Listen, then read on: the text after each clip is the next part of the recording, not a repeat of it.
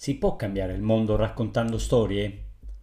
Ciao, sono Carmela Abate, è lunedì 23 maggio e queste sono le storie degli altri, le persone che incroci in fila alla posta o in metropolitana. Le raccontiamo perché crediamo in un mondo migliore.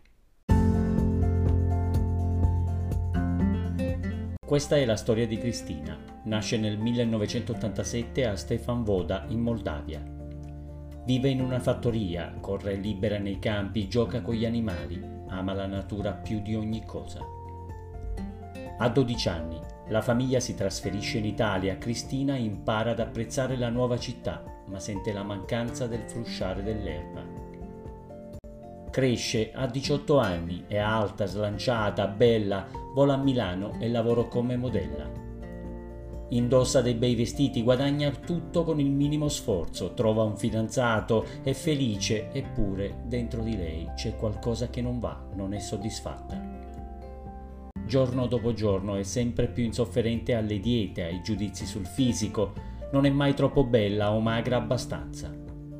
Una mattina si sveglia e si scopre infelice. Si sente intrappolata in una vita che non le appartiene, ma non riesce a uscirne. A 30 anni, Cristina è incinta. La gravidanza inaspettata scombina tutti i piani ma la riempie di gioia. Non può più lavorare e non le pesa affatto. Si libera dei trucchi, dei vestiti, smette di ossessionarsi per la sua immagine e finalmente si sente libera, come quando correva nei prati. All'improvviso ha una voglia matta di immergersi nella natura Cristina guarda video, documentari, legge qualsiasi cosa riguardi l'ambiente. Ogni volta si imbatte nello stesso argomento, il cambiamento climatico. Carestie, inondazioni, spreche, risorse che si esauriscono, c'è da avere paura. Cristina si accarezza la pancia. Ma che razza di mondo lascerà alla sua bambina? Comincia dalle piccole cose elimina la carne, niente più plastica, si sposta in bici, compra vestiti di seconda mano.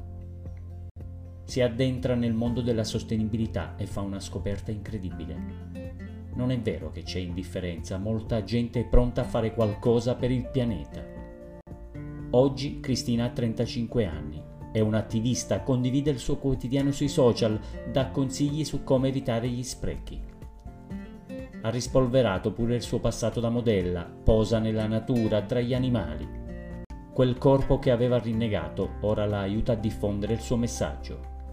Se non facciamo qualcosa oggi, non ci sarà più un domani.